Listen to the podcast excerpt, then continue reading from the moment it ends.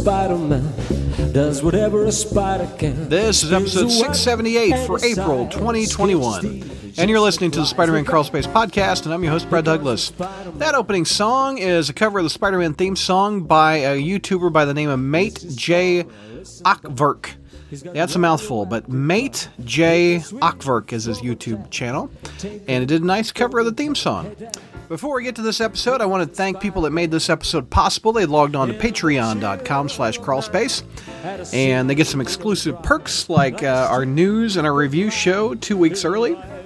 They also get their name in front of our live streams. They also get their name read in front of this particular podcast. So I want to personally thank Gene, Ghost Spider 2018, JR, Robert, Scott, Frazetta Hulk, Frederick, James, Jimmy D, Josh, Kelly, King Hillbilly, Laura, Mohammed, Noah P, O-Force 33, Sarah P, Scott, F, Scott, M, Venkman, Will, hashtag something good for you, AJ, Andrew, Anthony, Bob, Craig, Dowd, Datboy, Donnie, Avengi, Jeffrey, Gru Comics, Halfskimo, Ira, Jay, JB, Jared, John M, John P, Curtis, Matthew, Michael, Mitzi86, Nick, Patrick, Ricky, Shane, Steven, and Stuart, Symbiobro, and Toby Z. Again, they logged on to patreon.com/crawlspace, and they help me pay the bills, and they ensure more episodes come out in the future. All right, let's get on with our spider history for April.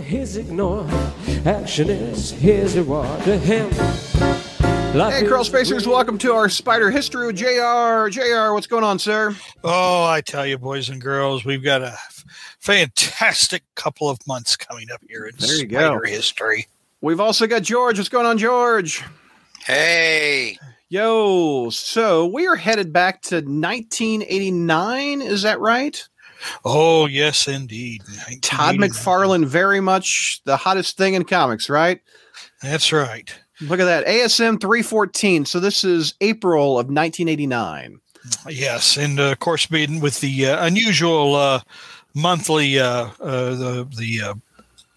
they did the things or whatever. This actually came out around Christmas time. Hence, it is a Christmas issue with an April cover date. What, if I remember correctly, what they did was they put, this is how long they can stay on the spinner rack or the bookshelves, 3 months. And so by April, you got to pull it off. If I remember correctly. Am I wrong? I don't. That's what I've heard. I genuinely don't know. I've never heard that. I really don't know.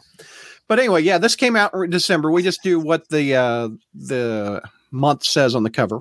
So Spider-Man's under some mistletoe in the corner box too. So take me through this one, JR. ASM 314. All right.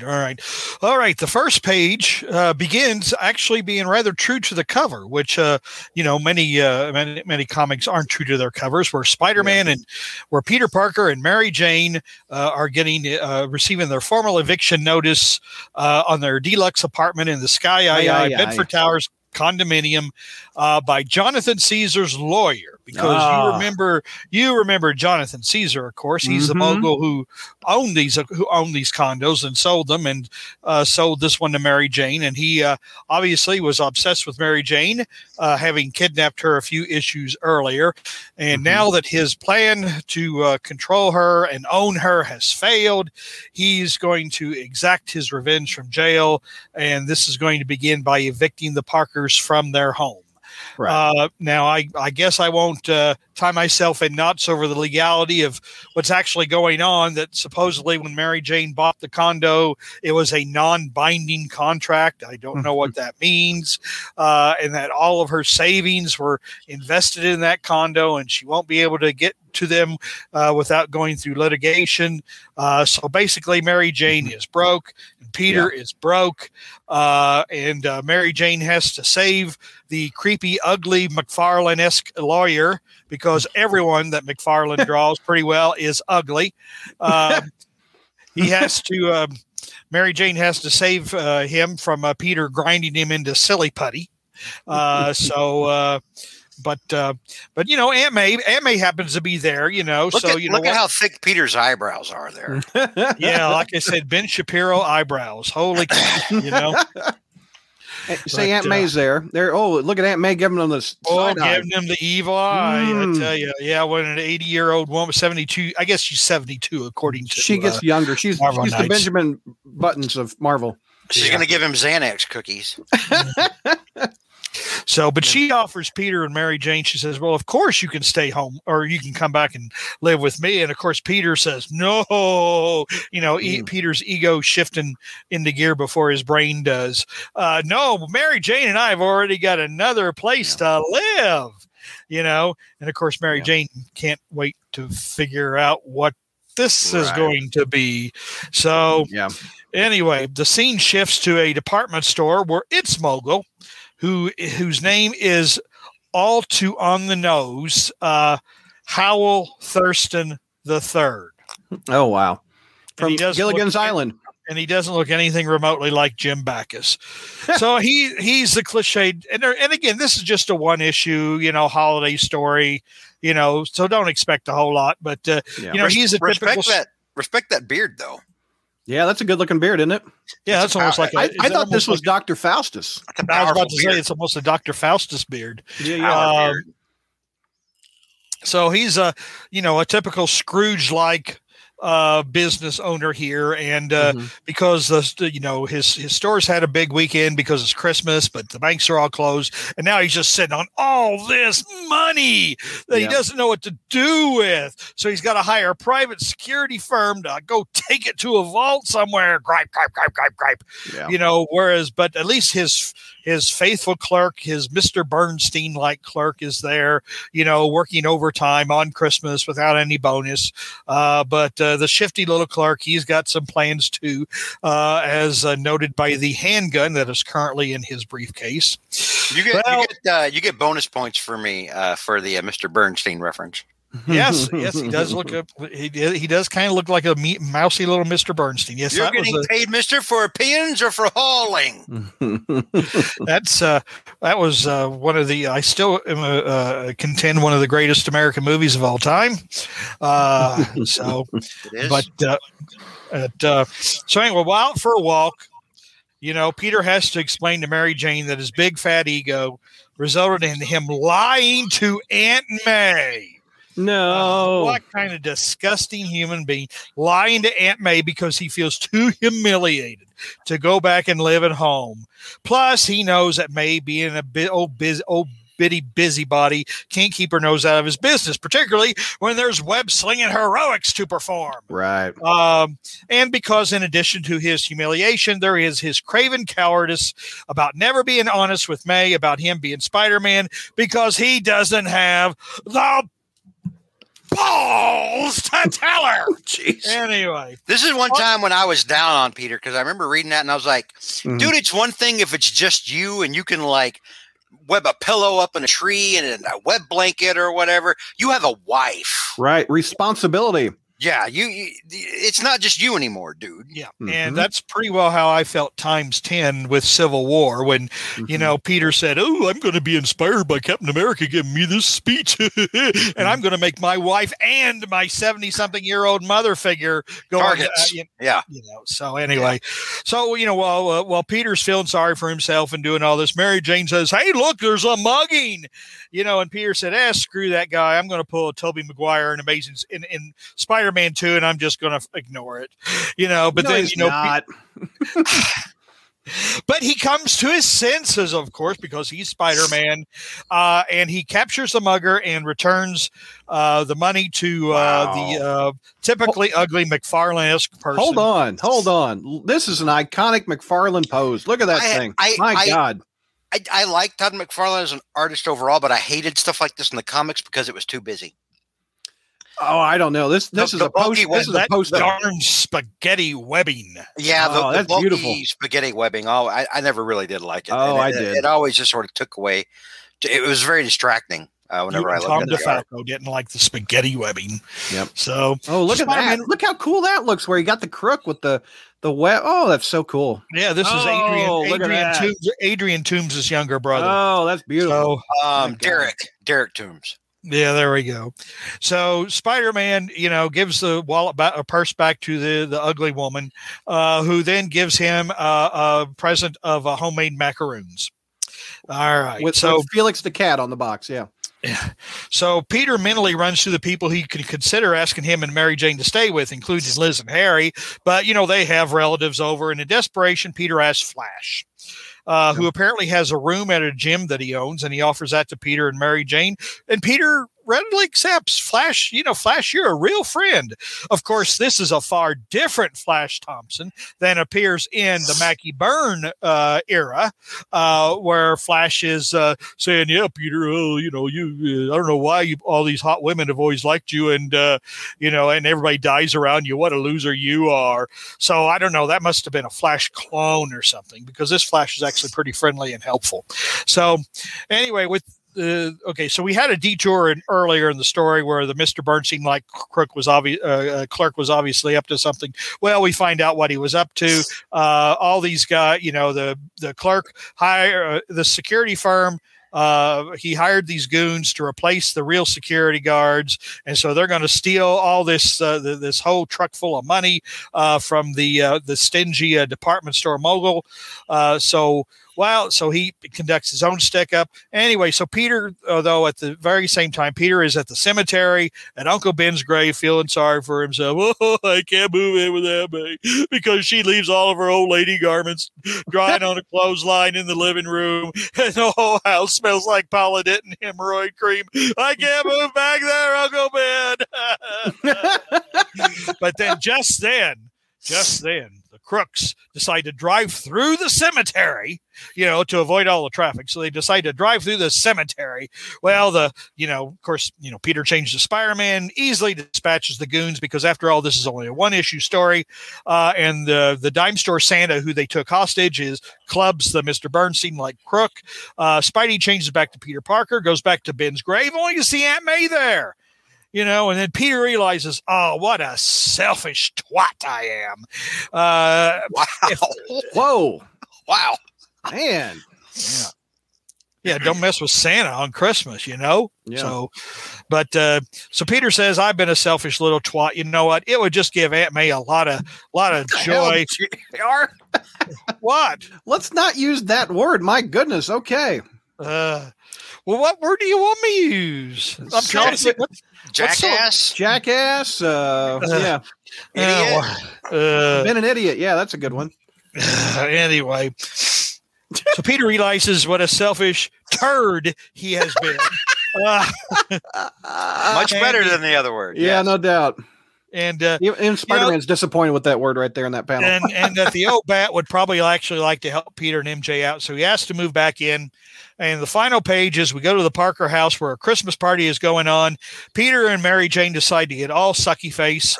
And then May reminds them that the mistletoe is in the other room. But Peter tells May, we know, but the love is in here. Yeah. Next issue, Venom. And after that schmaltzy panel, thank God we could use a little brain-eating action after that one. All the love is in here. This is an awkward panel. Let me get dressed in the cemetery before Aunt May sees me. Yeah, and exactly what's he doing with his, is he like putting himself in place or something? It's like, My goodness. I zip my pants up, because I don't want to catch anything on the zipper, Did you not like this story? Oh, it was okay. It was fine. You're picking it up. It's a little Christmas issue. It's a one and done. It's inoffensive. There's really nothing wrong with it other than Peter goes through a period of acting like a douchebag, but we're kind of used to that with Peter Parker sometimes. Yeah. He has his douche periods. Yeah. That's true. His ego does get in the way. Matt says, JR, you're one of a kind. Bobby, thank you. We saw Christy at that party. Yes, we did. Yeah, we're surprised Christy didn't like wave the mistletoe in front of Peter because she had a thing for Peter. Oh, she had a thing for Peter at one time. Yes, Didymus says too many artists made Spidey stiff and muscular. That's what made McFarlane's art great. I would agree. Matt says Spider-Man Christmas issues are usually good. Most of them, I think so. Yeah, I know that there's a great one. One of my favorite Spider-Man Christmas story involves one of the greatest villains of all time. Bob says, when I was younger, I really liked Todd McFarlane, but now I'm a fan of John Romita Jr., who is coming back to Marvel. Yep. Yeah, I thought, George, you were going to say your favorite Christmas issue was the one where Johnny and Spidey in the flying tub saved Misty Knight. But no, that is... Toby says... it was the Stegron meat gunfight. Because McFarlane was the artist when I started reading, he can do no wrong in my eyes. I would love nothing more than him do Spider-Man just one more time. Toby, I'm kind of with you, man. I love McFarlane stuff in the 90s. I was all in, and I can't kind of like Amazing Friends. I can't look at McFarlane stuff and criticize it when it comes to Spider-Man because I love it so much. I can. I know you two can. You guys are bitter old men, but I... particularly because when I went back and rebuilt my back issue collection, I had to pay more for the McFarlane issues. I found that to be grossly unfair. That's true. All right, you want to do Spec or Web? I got Web up if you want to do that. Okay, let's go ahead and do Web up. I had Spec next, but that's fine. Web. It doesn't matter.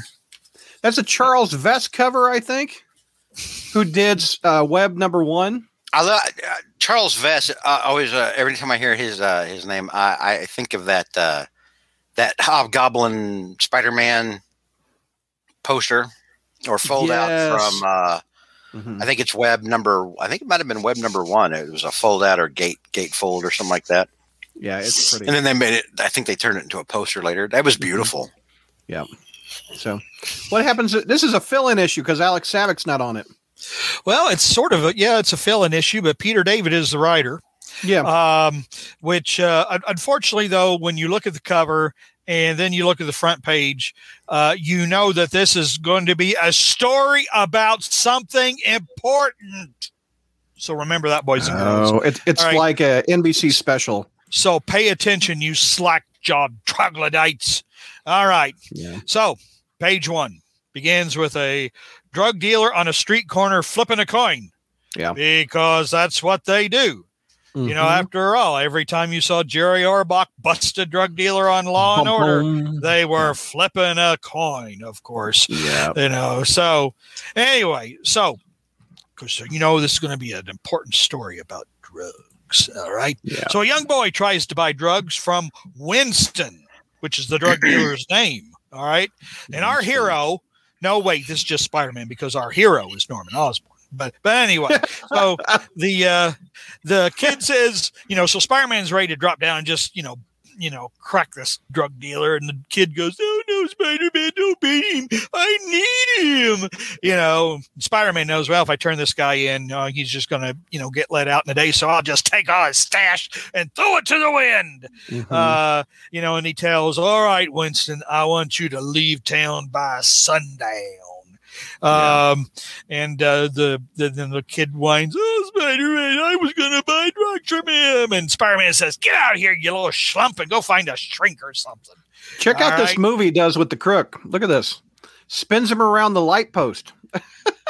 It's crazy. Yeah. And now does he, and obviously the guy takes a pee during the time because as you can see, he whizzes. Okay. So, anyway, you know, that's another omnibopia brought to you by Dark Mark. One of the hallmarks of quality of spider history. Yeah. Yep. So anyway, so we find out actually that Spider-Man kind of has this mad on for Winston the drug dealer because we're going to have a flashback. All right, flashback where because Mary Jane happens to have a modeling friend that we've never heard of before, obviously, before the story. Her name's Lorraine. And we see in the story that Mary Jane runs into Lorraine just as Lorraine is obviously buying drugs from Winston. But, of course, we don't know that yet. All right. So MJ, being a little Miss Friendly, just invites herself right up to Lorraine's apartment for some girl talk. But then Lorraine has to go excuse herself to go to the bathroom and throw up. Of course, you know, Mary Jane goes in to help her and realizes that she's a dope fiend. No. All right. You know, and the girl won't go to the hospital. So MJ calls Peter for help, you know. And so, you know, Peter, you know, comes and says, oh, what can I do? You know, and Mary Jane says, see that guy standing over the corner? That's a drug deal. I want you to go and kick his ass. All right. And, you know, and, you know, Peter says, well, we just go and call the cops, you know, and MJ says, you're Spider-Man, you little wimp. Go out there and kick his ass. That's not what she says. They're making shit up. Now, what is the line? Spider history as it unfolded without bias. You're even lying in your name tag. So how far you've fallen, J.R. Fettinger? Peter agrees, but first he sells Kate Cushing, who's the publisher of the Bugle now, because Jonah is trying to get Now Magazine going again. Yeah. He says, hey, Kate, what if I like take a whole bunch of pictures, follow this drug dealer around, you know, and we'll have this big old super photo exclusive, you know, I'll get pictures of everybody he buys from, everybody he sells to, and you know, and she says, oh, that's Peter, you could, oh, that's dangerous, you could get beat up, you could get killed. Go do it. All right. So, you know, which actually pretty well is what happened. She, you know, she says, Peter, you can get hurt or killed. Go for it. Are they friends? So anyway, but meanwhile, MJ is trying to get her friend into a rehab facility without much luck because we're saying something important here. All right. So Spidey puts a tracer in Winston's hair, of all places, because remember, boys and girls, this is 1989. In the 1980s, everybody except two of the three panelists here had big hair. And therefore, you could easily hide a spider tracer in big hair. So Spidey is following Winston around and stealing his stash, but the supplier keeps, you know, Winston keeps calling for help. And the supplier keeps pointing Winston to more stash, but then warns Winston, you know, don't lead Spider-Man here or I'll kill you. All right. So MJ and Lorraine, because we are trying to find out there's a 6-month wait for Lorraine to get into a public rehab facility. And a private facility is going to cost $50,000 a year because the program will last 18 months. And Lorraine doesn't have health insurance because she let it lapse so she could use it for money for drugs. Okay. So, I don't know. I don't know how things are in the state of New York, but I have it on good authority that in the state of Ohio, it does not take 6 months to get into a public rehab facility. But again, that's just me. So, yeah. Anyway, but then again, I'm not saying something important here like this story is. So Spider-Man follows Winston to a facility in New York's warehouse district where they're cooking up some cool stuff. But of course, Winston's supplier, he warned him, not too happy to see Winston show up because he knows Spidey's following him. So he pumps him full of lead. Okay. So anyway, so you know, Spidey busts in and takes everybody down. And as Winston dies, he asks Spidey, "Why would you pick on me, Spider-Man?" And Spidey says, "Because of what you did to Lorraine." And Winston goes, "Who's Lorraine?" All right. So Peter finds MJ. Who tells the dude dies, and Peter's like, "You know what? I need to take more pictures." Jeez. Yeah. Yeah, all part of the story, getting the story. So Peter finds MJ, who tells him that Lorraine snuck out and bought drugs from another dealer while Spidey was out chasing Winston. Lorraine OD'd. Her chances of survival aren't good. Last page, Mary Jane says, "Peter, the fight is just pointless." And Peter says, "It's not pointless, but it's a long, long fight that you have to win one street corner at a time." Yeah. And as they leave, we see a taxi cab pull up to the corner. Another drug dealer comes out, leans against a lamppost, starts flipping the coin. Flipping the coin. He bookended it. So Mary Jane is indeed correct. It is pointless. Yeah. And considering that this story is 31 years old now, yeah.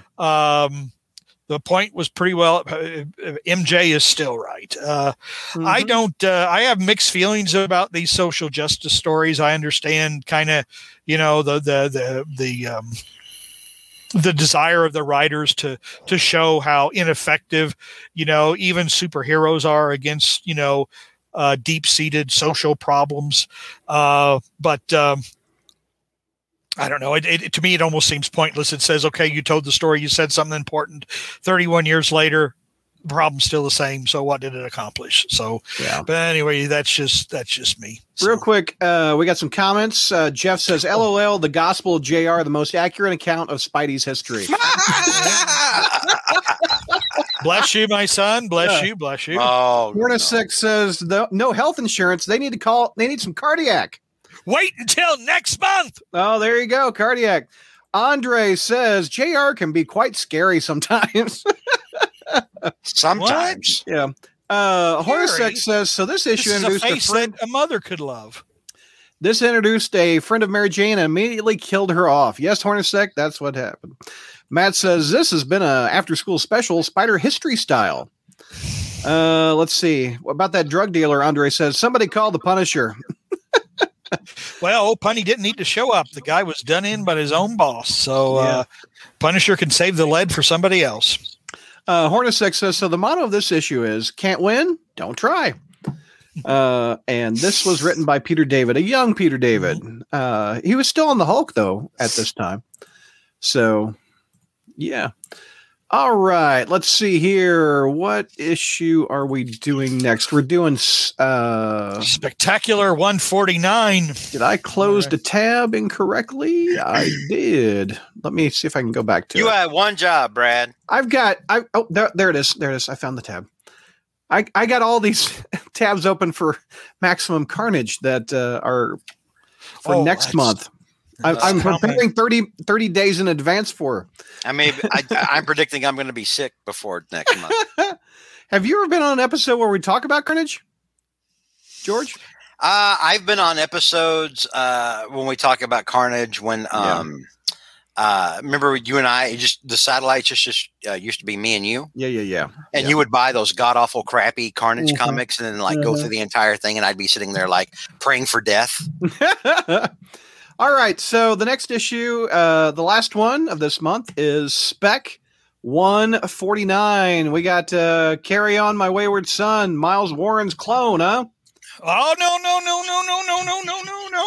Oh, it's not. Okay. No, in fact, that's the point of the issue, that it's not.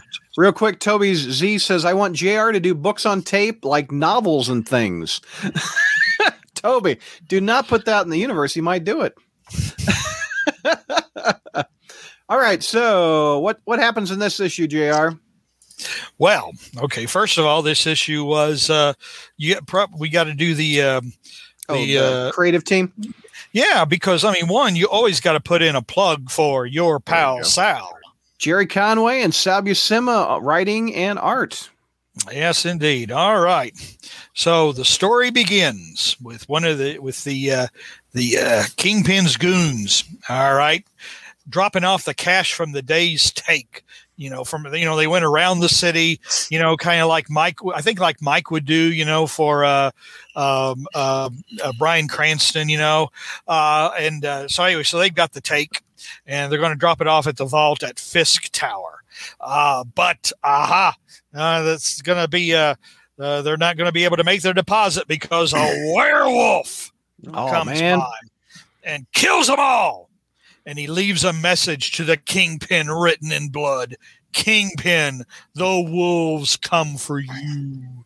Course, this is all part of the Lobo Brothers subplot that ran through Spectacular and I guess Webb too at this time, because I think Conway was writing both Spectacular and Webb. He didn't write. Yeah, he didn't write the Webb this month, but I thought he was writing Webb and Spider-Man or Spectacular at the same time. He did for a couple years, I think, and then he went over to do Law and Order. If I remember, and he made much more money. Yeah, the Lobo Brother stuff was interesting because it pulled Glory into it as well. It did, yeah. But, and we will mention Glory here in just a few pages. Good. I like Glory. here, before we get there, we got some more comments. We got Andre wants to know, when can the Spider Historians make a Spider History Live? I guess he wants us to do a show. This is live. We're doing one now. We're doing one live. This is Spider History Live. Toby would buy J.R. Reed's The Bible. I would have a lot of fun with the book of Exodus, the early part, not the books of the law. Gary in the Frozen says Sal Buscema versus Todd McFarlane. I prefer Sal. I do as well. That's a hard one for me. It's an easy one for me. Hornacek says it can't be a coincidence that this was issue 149. Conway's last issue of the 70s, Clone Saga, was ASM 149. Ooh, Hornacek. I didn't even make that connection. Oh, my gosh. Maybe Hornacek should be sitting in this position, in this chair. All right. So we joined Peter Parker in class, huh? All right. Yes. Peter Parker is back in grad school. He still is today. Where he is. And he's not paying any more attention than he did the first go. 30 years later, still in school. So Peter, he's sitting there pondering the fallout of the events of Spectacular Spider-Man Annual #8. Because as you recall in that issue, Peter found out from the High Evolutionary that the Gwen Stacy clone from the first Clone Saga wasn't really a clone. Miles Warren had kidnapped a girl by the name of Joyce Delaney and injected some of Gwen's genetic material into her, making her look like Gwen. Can we call that a Gwenjection? I thought that was like when Peter asked her on a date and she said no. I thought that's what one that was. That was a Gwen rejection. Because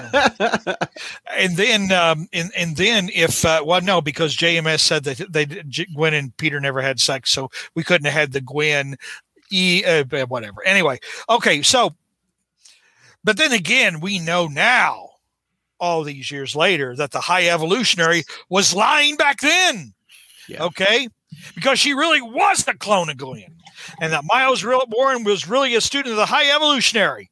But that's another story. But we'll touch on that again later. But the annual really was nothing more than a stupid-ass overlong promo for the Young Gods, another worthless idea that someone at Marvel tried to make happen, and there have been a lot of them.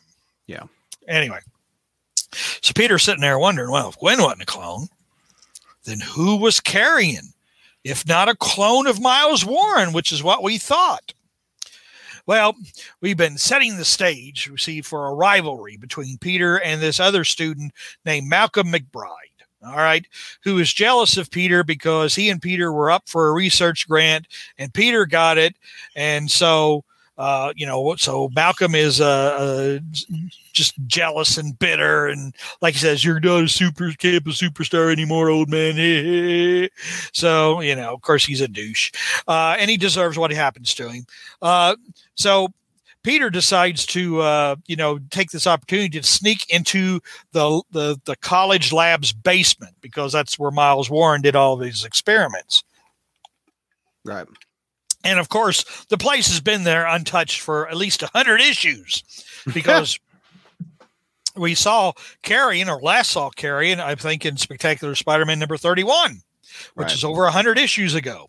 Yeah. So he goes down there and he wants to, he figures there's got to be something down here to explain what the problem is. And, well, it just so happens that Malcolm McBride is following him.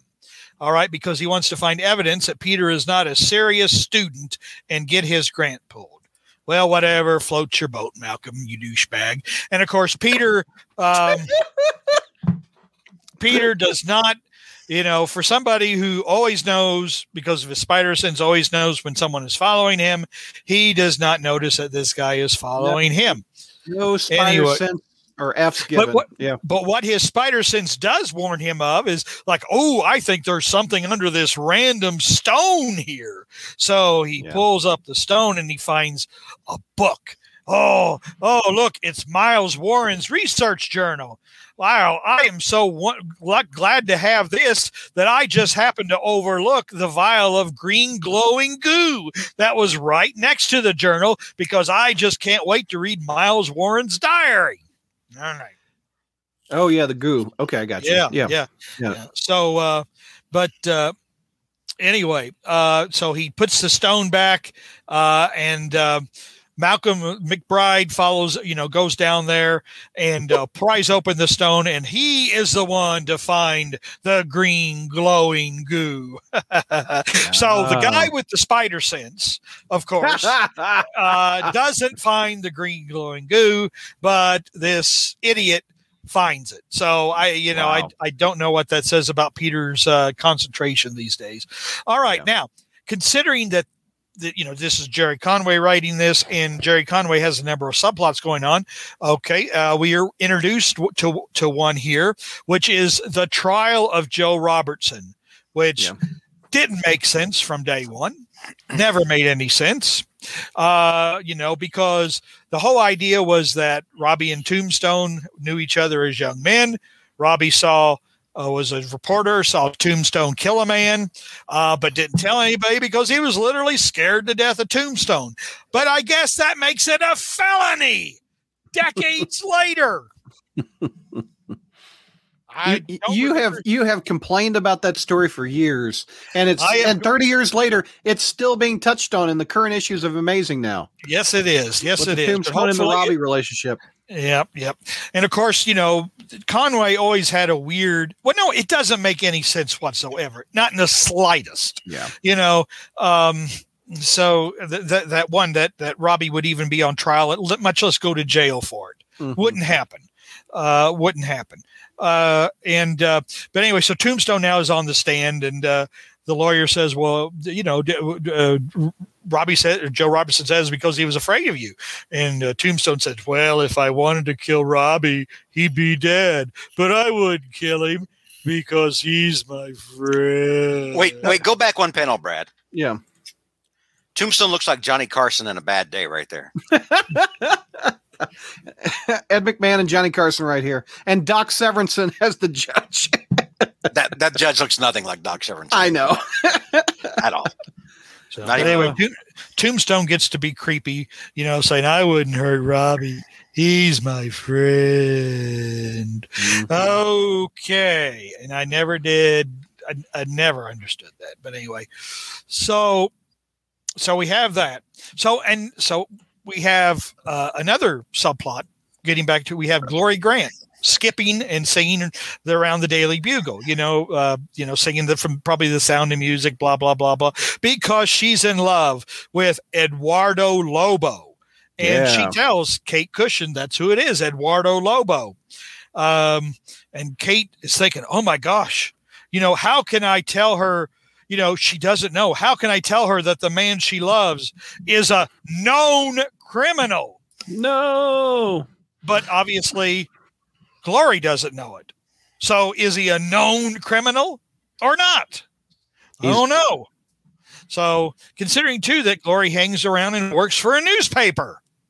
So, okay, whatever. And at this point, she was Jameson's secretary, right? I think so, yes. Still, Jameson's. Betty Brandt was a reporter. Yep. Well, Betty Brandt is off with, I don't know, doing crazy stuff because Betty Brandt is a bad person.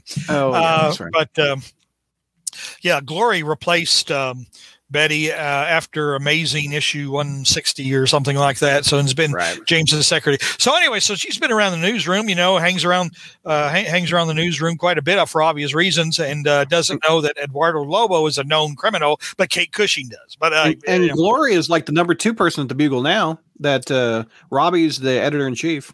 Yeah, so, yeah.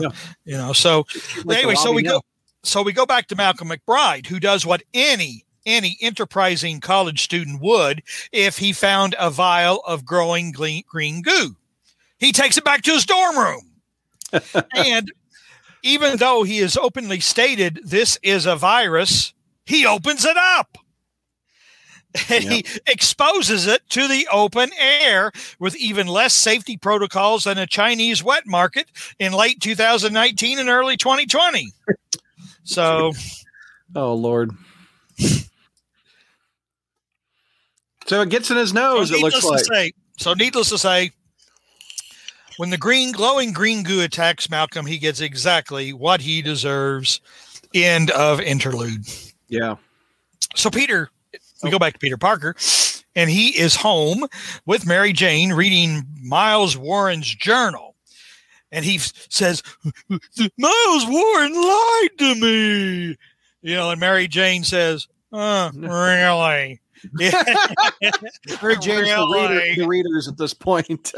It's like, you know, gee, Peter, you know, are you the only idiot who didn't realize that these psychotic supervillains that you fight also lie? Yeah. But anyway, so Peter finds out that totally like a wife thing to say. I think it's funny. Well, it is. It's like, you know. Yeah, that's funny. You know, it's like Miles Warren lied to me. Oh, you mean the guy who dressed up as a supervillain and cloned Gwen and cloned you know, that he was a little less than truthful. When did you get that hint, Peter? Right. But anyway, what he's upset about is that he finds out that, you know, Miles Warren said that he felt fatherly towards Gwen. Well, by reading this journal, we find out that Miles Warren didn't just feel fatherly towards Gwen. No, he was in love with her. He wanted her. He drooled uncontrollably in her presence, and he had to excuse himself multiple times during classes to go to the bathroom. Oh, stop that. What? Oh. Anyway, and he hates Peter Parker. Yeah. And he wants to kill Peter Parker because Peter knew her love that should have been Miles Warren's. Well, I don't know if you can't, you know, if you check in about 400 issues later, J. Michael Straczynski says that Peter didn't know Gwen's love whatsoever. But then again, that's nothing, you know, that's not for a few hundred issues. So anyway, and then Gwen dies at the hands of the Green Goblin and Spider-Man. Okay, because even though the Green Goblin kidnapped Gwen, even though the Green Goblin was the one who flew her to the bridge, and even though the Green Goblin was the one who threw her off the bridge, it's still Spider-Man's fault. Warnasek says Warren's journal reads like a deer penthouse for him. Well, yeah. Hang on. That's true. Because, and as Miles Warren is an early recipient of the Eddie Brock Award for misplaced blame. All right. Nice. So anyway, nice. in Miles Warren, you know, and of course, Peter's continuing to read Miles Warren's diary. And, you know, Warren is talking about how he just happens to follow Peter Parker, you know, and Conway pays lip service to the Spider Sense by saying, Warren saying, oh, Peter, he looks like he's shivering, like he's sensing something, but he just ignores it. And he just went to, I just think I'll stand right here in the middle of this yard and I'll change into Spider-Man. Yeah. No. So, all right. So, and then of course, Miles Warren said, oh, now I hate him even more. I hate him twice over. I hate him 3,000. And so now he has to avenge Gwen. So he concocts the scheme where he injects his lab assistant, Anthony Serba, with Peter Parker's DNA and kidnaps Joyce Delaney and turns her into Gwen Stacy. But his awesome plan to destroy Spider-Man by Amazing Spider-Man issue number 149 fails. He can always activate the Carrion scenario. Okay. All right. And there you have it, boys and girls. The truth about Miles Warren's cloning experiment. Right. Matt says this has the editorial mandate written all over it. Well, no, actually, I tell you what, I thought about that. I think Jerry Conway, the editorial mandate comes in Clone Saga too. I think Jerry Conway, as he's writing this, realizes it's the 1980s now, and he realizes that cloning doesn't quite work the way we thought it, you know. But if you watch it in the 1970s, when Conway first wrote the Clone Saga, cloning was like a big science fiction rage. I mean, it was, we were starting to learn how to do it. And so, you know, all these horror stories about human cloning were, you know, Clonus, I don't know if Clonus was made yet. That's one of the all time bad movies, but I just remember a bunch of cloning horror movies and stuff. Yeah. So it was pretty typical. Come, a few years later, you realize that you just can't clone a human being, you know. I mean, it's far beyond the means of a college professor. So I think Conway just kind of retconned, you know, his own stuff a little bit just to reflect scientific thought. But then again, Go ahead. Real quick, this story has put Mary Jane to sleep. She's tired. Well, the thing is, she should have read closer because it probably gets juicier. All right. Yeah. So anyway, that's how it was until Clone Saga 2, when it was re-retconned to be that Warren really was truly cloning, and he was a pupil of the High Evolutionary. But the High Evolutionary didn't want his animen to realize that true cloning was successful, so he faked Miles Warren's diary and put it in the lab to be found. So I can just imagine this, boys and girls.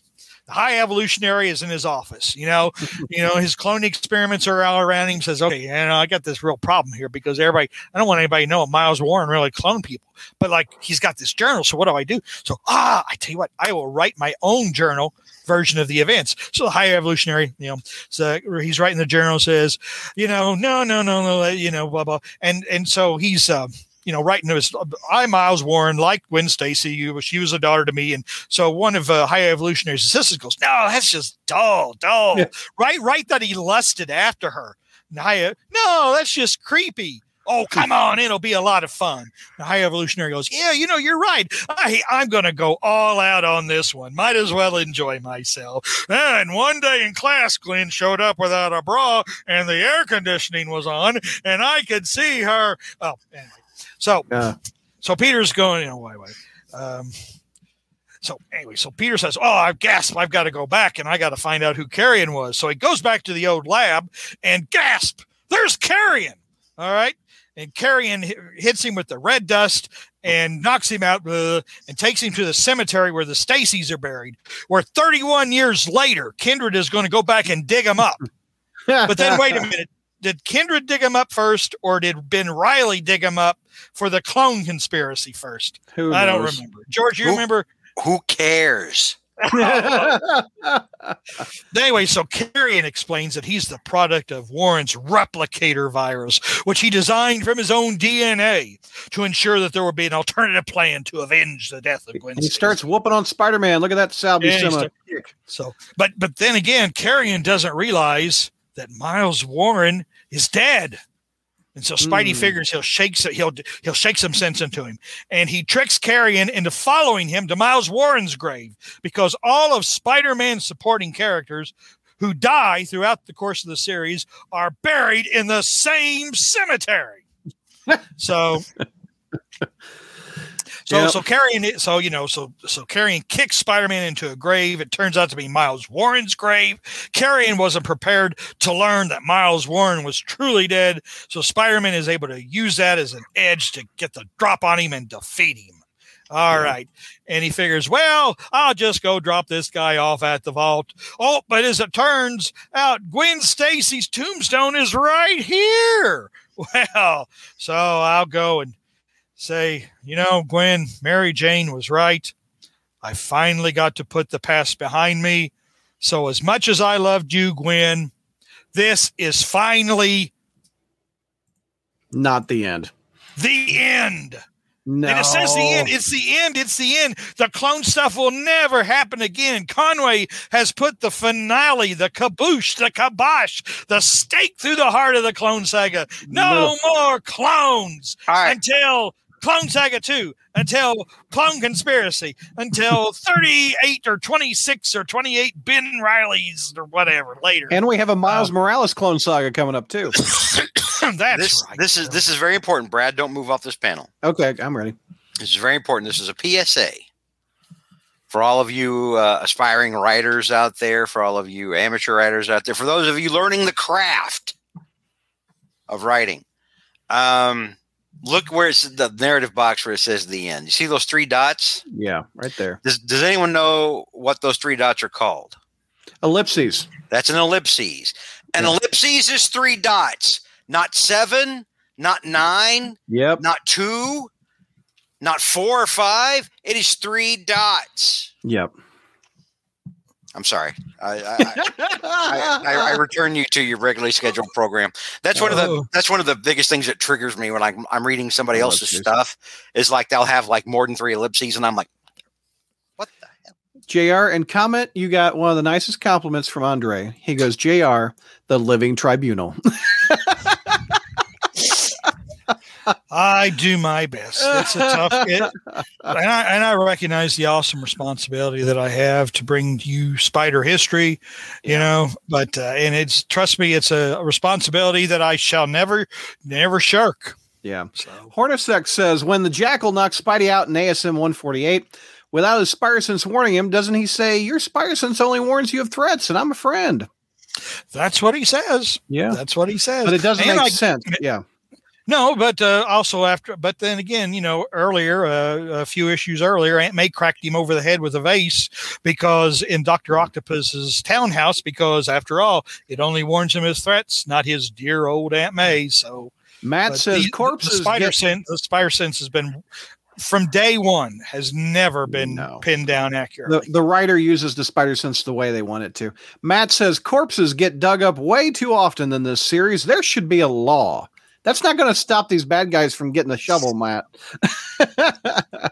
Hornacek says, not just buried in the same cemetery, but all buried next to each other. How convenient. Yep. Mm-hmm. And we never heard from Gwen Stacy ever again. Nope. Until Terry Kavanaugh. And then George, they start doing ellipsis jokes for you. Oh, look at all these ellipses, 7 ellipses, 5 ellipses. I hate you all like herpes, says George. Now, why do you people want to antagonize our good friend, George? I'm sorry, George. I've used too many dots in this chat several times tonight. There you go. And Donnie D. All right. We've got about 10 minutes before the next show. If you guys want to chat us up. Whoa, wow. I got through this and start. Well, of course, it helped that each story was only a one-parter. That is very true. Which is why I did that deliberately, because I knew that starting in April, the demands were going to get more intense and the time requirement was going to get more intense. And so, therefore, I picked some easy issues this month. There you go. And tell them what you're going to do over the next several months with Spider History. We're starting it in May. Well, actually, we're starting it next month. Bro. Oh, I'm sorry, Hornacek. I did not ask JR. Was this a good month? I always ask you that before I wrap up the episode. Was this a good month? It was an okay month. It had, it had a little, okay Christmas story and ASM, and it had,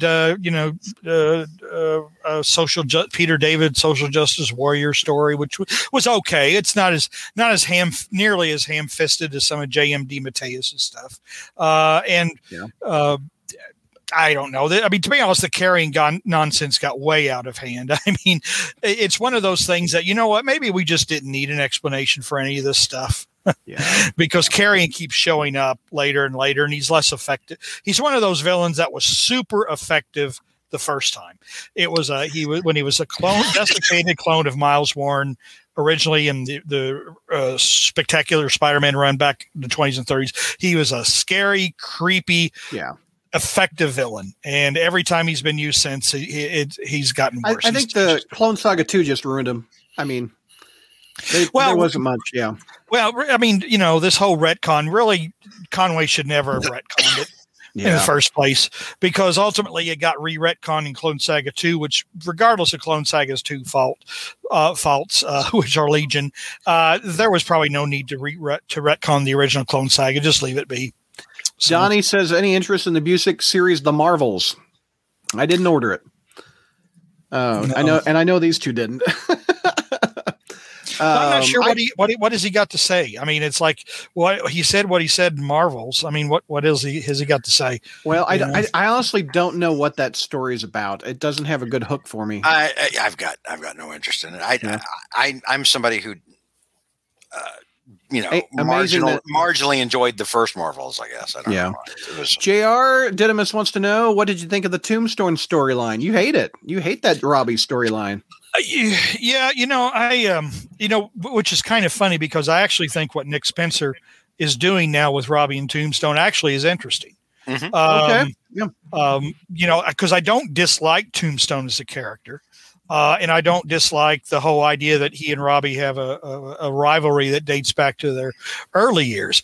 But when the Tombstone story originally unfolded, I just didn't understand it. For one, again The trial of Joe Robertson just made no sense. You just sit there and rant. You said, this is, you know, this could not happen. This would not happen under any circumstances, you know? And it's like, I always go back, you know, we'll buy absurdity in superheroes and supervillains and things like that. You know, like I always say, you know, the whole thing with the Sandman's consciousness being in a single grain of sand. Well, that's stupid.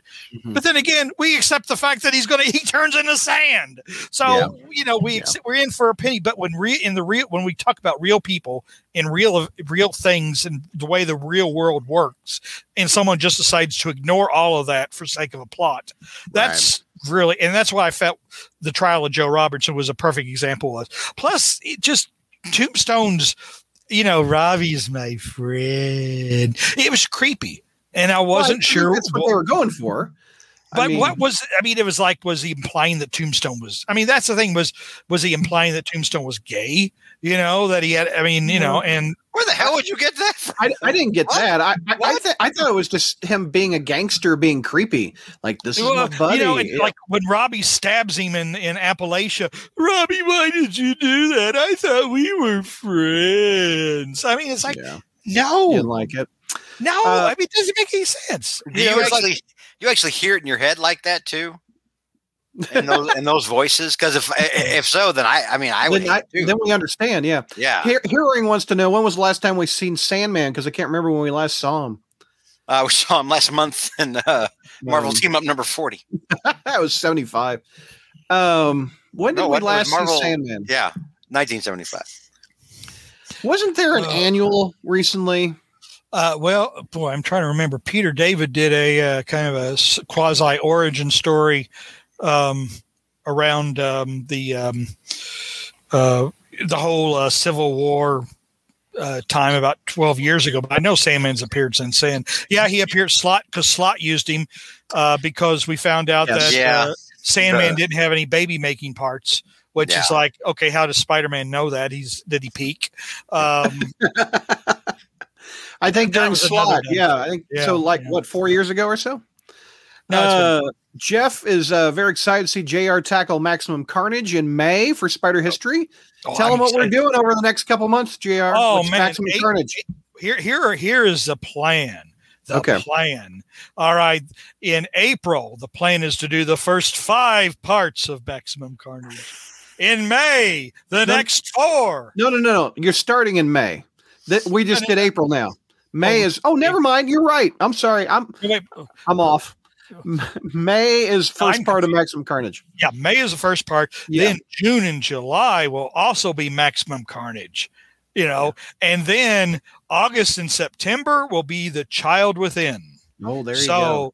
It is. It's going to be a great summer for Spider History. People have asked you for years. You can see George's excitement. People have asked JR for years to do Maximum Carnage and The Child Within, and the fans literally have demanded it, JR. And because, unlike Tyson, I like you people. Oh my God. So I'm willing to give you what you want. Good God. We got 4 minutes for the next show. I'll get through these comments quick. The creation of the new Carrion in this issue almost seems like an afterthought, like Conway got 2/3 of the way through the story and realized, whoops, there's no fight in this issue. Let's see. I forget what was in issue number 150 is spectacular. Maybe the editor realized it. Yeah.